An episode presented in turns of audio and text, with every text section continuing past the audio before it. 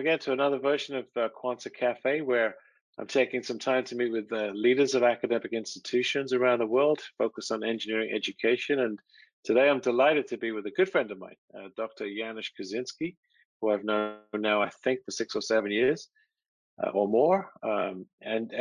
Dr. Kozinski has enjoyed a distinguished academic career in leading institutions in the USA, Europe, and Canada. He's an internationally renowned higher education leader, researcher, and entrepreneur, and one of the world's most widely acknowledged experts in sustainable energy systems. Educated in Krakow, Poland, he subsequently conducted research at the Massachusetts Institute of Technology and spent much of his academic career at McGill University, where he was Associate Vice Principal for Research and International Relations. He was the founding dean of the Lassonde School of Engineering in Toronto and founding president of a new university in Hereford in the UK, which is one of the most ambitious ventures in British higher education. He's currently the Dean of the Faculty of Engineering at Lakehead University in Canada, leading a new transdisciplinary initiative to apply key driving forces of the 21st century in science and engineering to create a novel type of research-based academic programs. You know, Janusz, I could go on for a lot longer with all the credentials and things that you've done, but thank you so much for taking the time to be with me today. And any initial words you wanted to comment on? Paul, it's such a pleasure spending time with you as always, and congratulations on a terrific idea of having this cafe. I'm going to repeat that at my new university, if you don't mind. No, absolutely, I don't mind at all. And I have to give credit to my wife. I think it was my wife's idea to call it the cafe.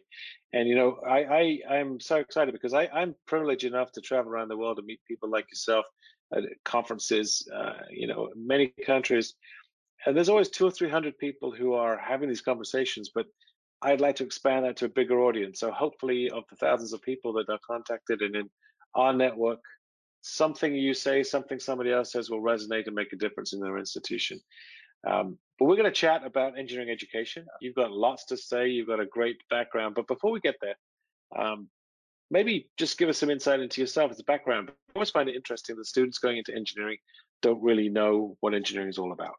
So what was your expectations and how did you get into the field, and what's kind of continued to inspire you?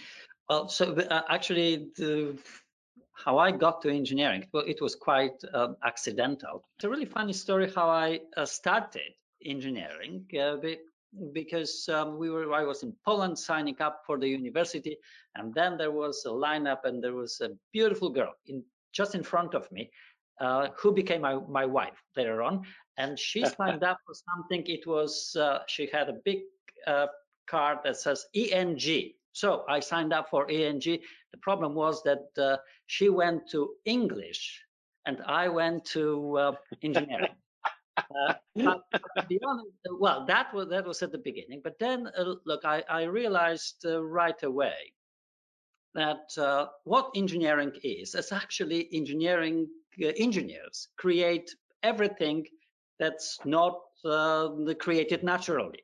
So everywhere where you look around, this is what we do. So it was great for somebody like me, who is a young person. We all want to change the world for the better. So that's how I approached it. And then I realized that engineering used to change how we do things. And now with AI and some other development, now it's changing not only what we do, but who we are. There were some surprises for me as well, to be honest, because I realized that engineering could be used as a springboard to extraordinary things. And one of those things that happened to me, it was I had an opportunity and went to space on a zero gravity flight, thanks to some of the things that I've done in engineering.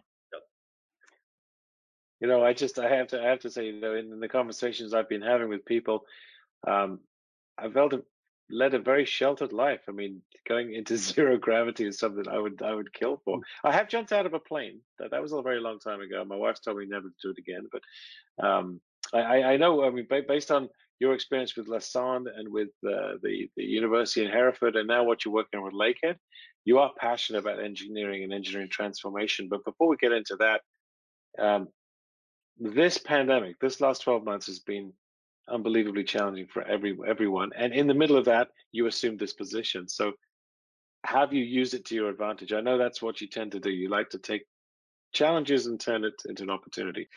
At the pandemic, let me share with you two perspectives. So one is more personal perspective, which is that, of course, our world was turned upside down. And right. During that time, we've seen the best of humanity, and we've learned so much about ourselves and so much about the others, and we've been inspired by the absolutely extraordinary courage of those who helped us with our everyday lives and the first frontline responders and so on. So that was, and from my perspective, was uplifting. It really helped me tremendously. From the educational perspective, I think the pandemic, to be honest, didn't change that much. What it did, it accelerated the change that was already in place. So it made the future happen faster from the educational perspective. And there was already a trend of, let's call it a learning continuum, which is learning on campus, online, on demand, just in time, just in case. So it's just expanded it. But interestingly, it also flattened the socioeconomic playing field between the universities. Mm-hmm. Suddenly, it became clear that it doesn't matter if you have many big buildings or big facilities and equipment and so on. What matters is people and how good they are in interacting with students, how good teachers they are as well. So that was the change from the educational perspective. What's your approach to balancing the curriculum with the right elements, you know, for today's students? How do you go about doing that? Right. So in order to account for those elements that really matter to students to develop as full human beings, we have to change the curriculum. You see, the engineering education did not change much over the last, I don't know, 50, maybe 70 years or so. Students start the first year with math, physics, chemistry, other things, just a little bit of design that they have in the first year. So can you imagine if you wanted to study music and you couldn't use the instrument for the first year? Mm-hmm. I mean, you would be miserable. So what we need to do is we have to change that. And we developed this concept of rather than having, I think, one or maybe two semesters of partial differential equations, mathematics. And then at the end, as an engineer, you're going to use maybe 4 of those equations. So what we decided to do is to embed mathematical concepts and physics and chemistry in the different kind of education that is all about solving problems or doing particular research. Now, and that is, it is somewhat controversial, because at the same time we have to make certain that those programs are going to be accredited. So it's very important to engage in a conversation with professional, with the regulatory body that regulates the profession, with the accreditation body. Most importantly, it is imperative to engage in the conversation with employers and students. If you ask employers, most of them, they tell you that we are not properly preparing engineering students for the workforce. So we have to make a change. Just give you an example, because when you have first-year students and they come to engineering because they see that engineering indeed is changing the world. They see engineering through the lenses of companies like Apple, like Facebook, like Twitter, and so on. And then when they come, they typically start in the first week or the second week with tests in math, physics, chemistry, because professors want to prove to them what they don't know. So we told them at the beginning, forget about math, physics, and chemistry. We asked them a question, what are you passionate about? So we start with passion projects. We let them run those passion projects for the first week, and quickly they are going to realize that in order for them to, say, improve the efficiency of a water cleaning filter and so on, they have to learn a little bit about extrapolation and those mathematical equations. So they see math, physics, and chemistry, they are helping to solve the problems of the world rather than they are an esoteric or fields that they need to study. So this is the program that you're working on with Lakehead. Yes, that's what you're doing there. Yeah.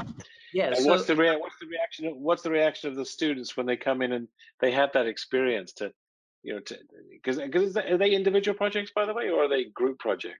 It's a week zero. You start really from zero. So what we do is we let them select. Most of the time they work in teams. We don't want to force them. For example, there was one project was interesting because students really wanted to develop an app that is going to make more efficient distribution of food among those that are less fortunate. And then, so professors help, senior students help. What's really important there is to learn by social interactions. So another thing, what we did for them, we built a big wall that is writable. You can write on that wall. And what they do is they learn together with professors around sitting just around that wall. So they start with something, and then another one is going to build upon it, and another student, and so on. That's the best way of learning, because if you don't feel that you're learning, that they're most efficient. But you see, what's really important, we realize that engineering, there are a few things that we have to see if we will be able to implement. There are two key words. One is integration, and the other one is acceleration. So integrating means that the idea is to integrate several different engineering specialties under one umbrella. You see, if you become an engineer and you work for a company like Kwanzaa or so, yeah, we want them to learn about different things. So we are exploring that. Other programs that are much more specialized. There's one program that resonates a lot with our students, but also with the public in general. We call it Invictus Engineering. That is a special program that is designed for wounded servicemen and servicewomen and veterans who are transitioning from the military to civilian life. It has to be different because they would not be able to participate in the regular program. So that's the future of engineering, being more personal, but also integrating different disciplines. But I'm going to ask the question because you talk about integrated engineering, and intuitively that means you're going to bring people from different disciplines together, mechanical, electrical, and software, and computer science, and so on. Is the notion of those degrees something that you still believe in? I mean, should we still have mechanical engineering degrees? Should we still have electronic degrees and have this notion of interdisciplinary, or should we try and move towards a more generalized engineering? My preference would be to have a general degree, and then rather than being specialized. But I'm also a pragmatic person, and I know that sometimes the engineering world is better to change by evolution rather than a revolution. So what we decided to do is rather than tackle engineering education at the bachelor level, which is more difficult because it's regulated, it's accredited, and so on. Yeah, we started with masters. Masters is much easier. So we created the first master degree. We call it Master of Integrated Engineering. In short, it's I-Eng. So Master of Integrated Engineering is based exclusively on those projects, so to speak. It's an equivalent. Really? It's an engineering equivalent of MBA.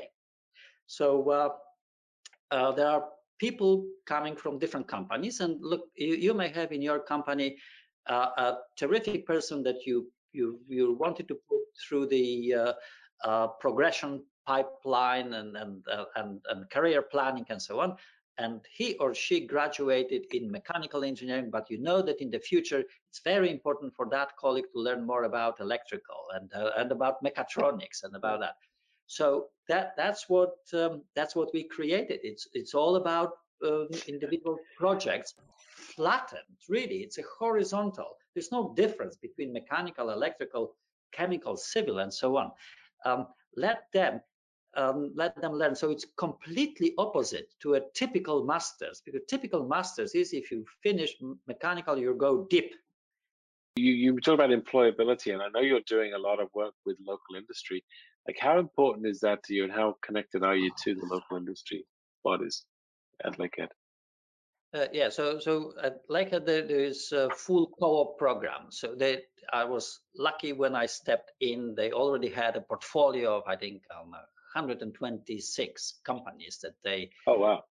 So it's quite substantial, because I strongly believe that it is very important for engineers, engineering students, to go to other places and see what other engineering programs in other countries are all about, but also learn more about people, history, geography, and so on. That's the concept of becoming a humanist, an engineer. So that is absolutely critical. Now, the other thing that we are also trying to implement, which may sound a bit radical, but it's relatively straightforward, is that we don't believe in traditional exams. I mean, exams, wow, in my opinion, are complete passé. Can you imagine? You are a student and you studied for the entire semester, and then you have a final exam on a Friday evening for 3 hours, and then in the morning you learn that something went wrong in your family, or your girlfriend or boyfriend left you, and so on.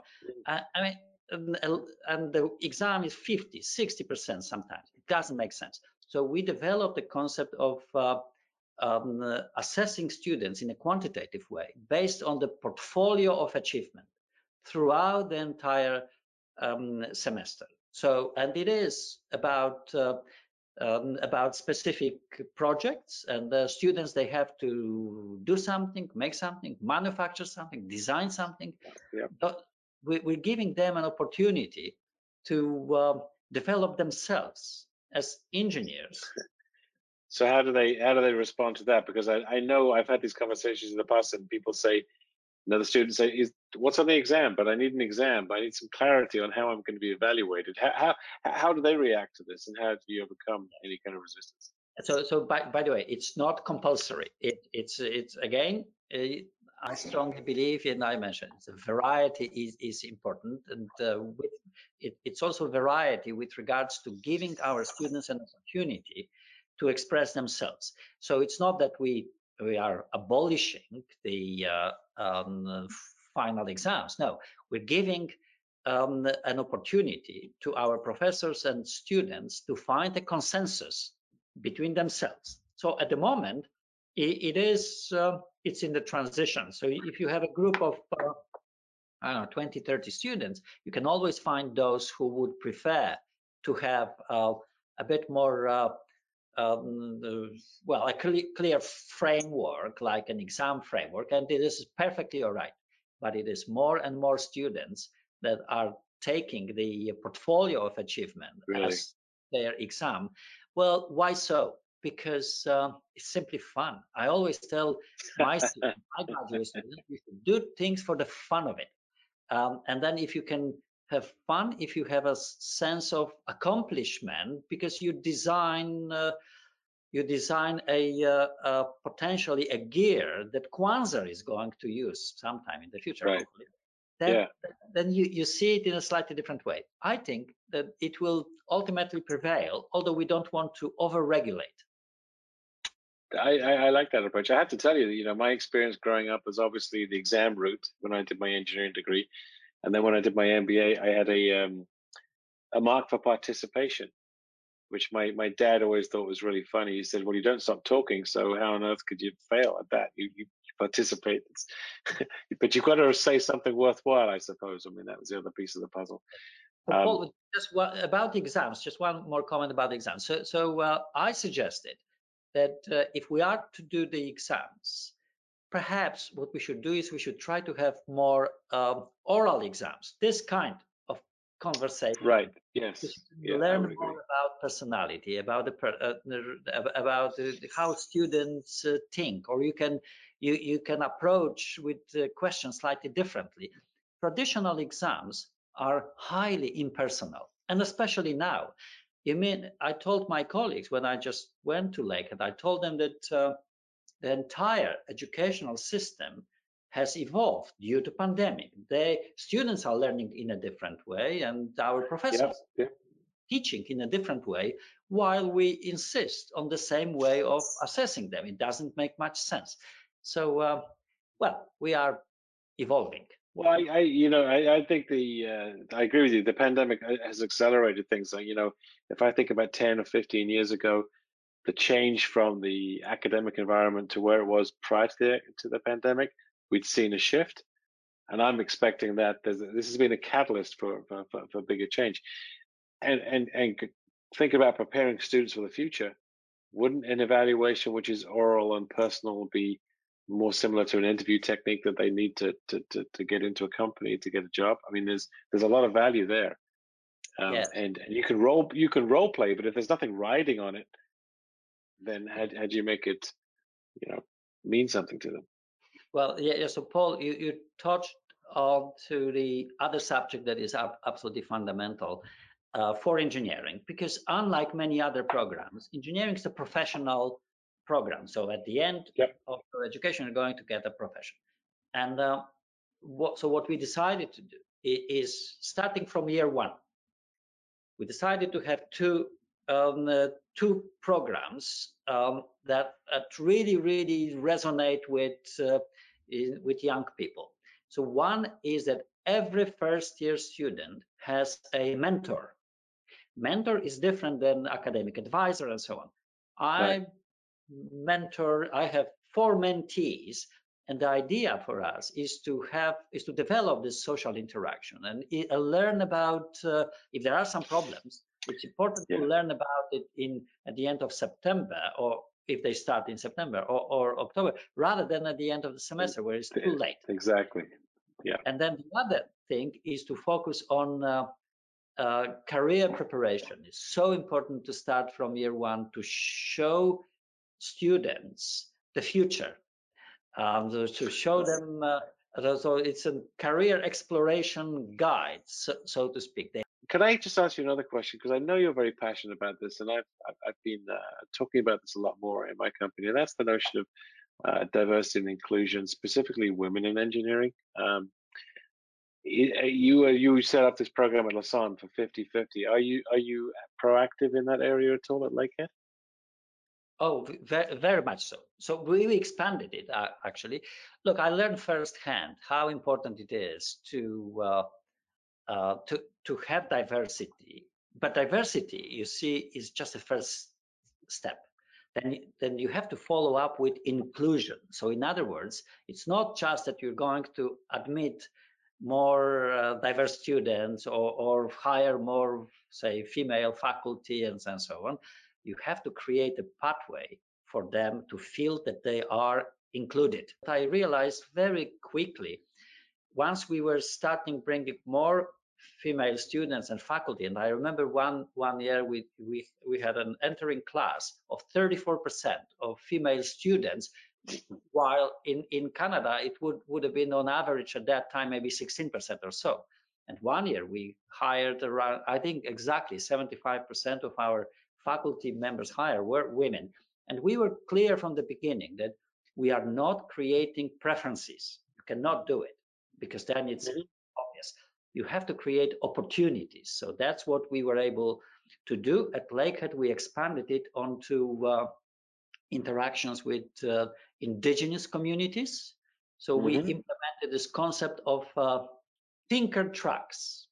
You see, so what it is rather than bringing indigenous students to campus from time to time on a bus for a day, and they go around and they are all overwhelmed by what they see. It's just too much for anybody, actually.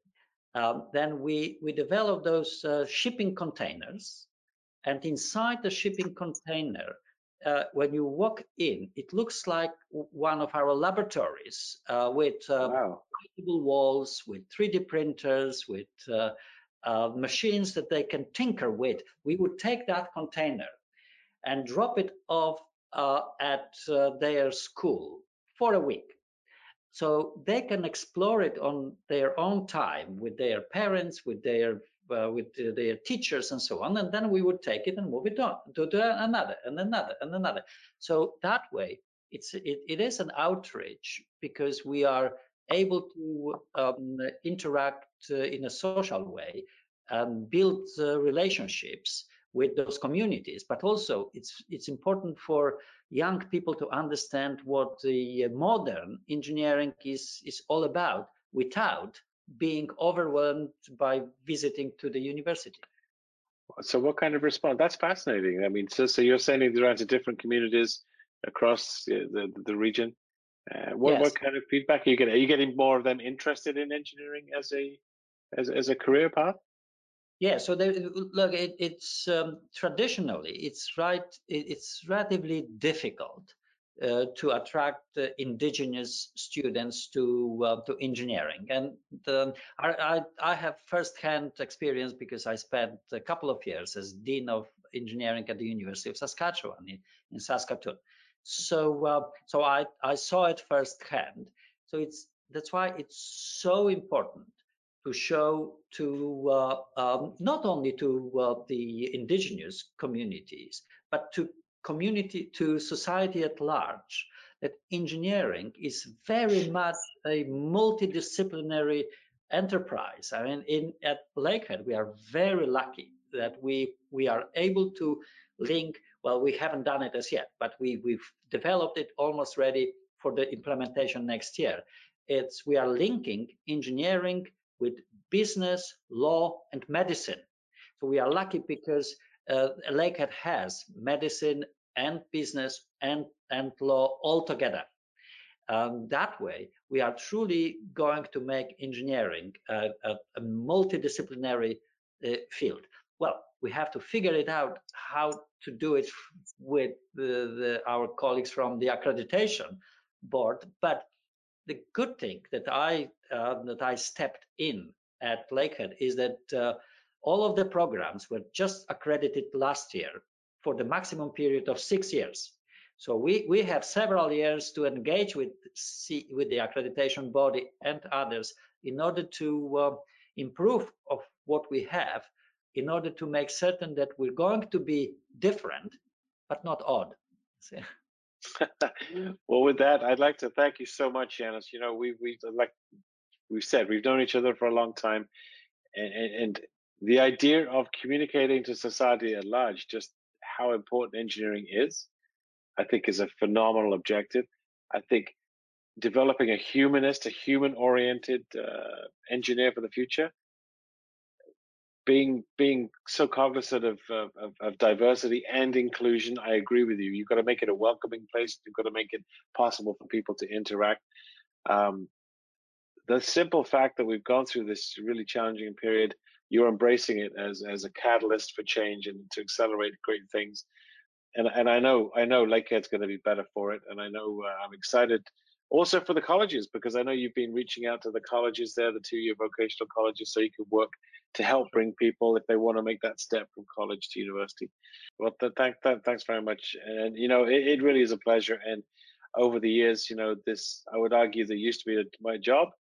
But now I've got so many friends around the world who I can genuinely call friends, because we've spent time, we've socialized, as well as discussed the challenges of engineering education. And I think it's those relationships which are going to help make the changes, make a difference. And for you taking this time, an hour of your busy time for me to have this conversation and share it with everyone, I can't thank you enough. But take care, Janusz. All the best, and we'll speak soon in person, I hope. Thank you. I will be delighted, and let's continue over a glass of wine. You couldn't end it any better than that. Thanks very much.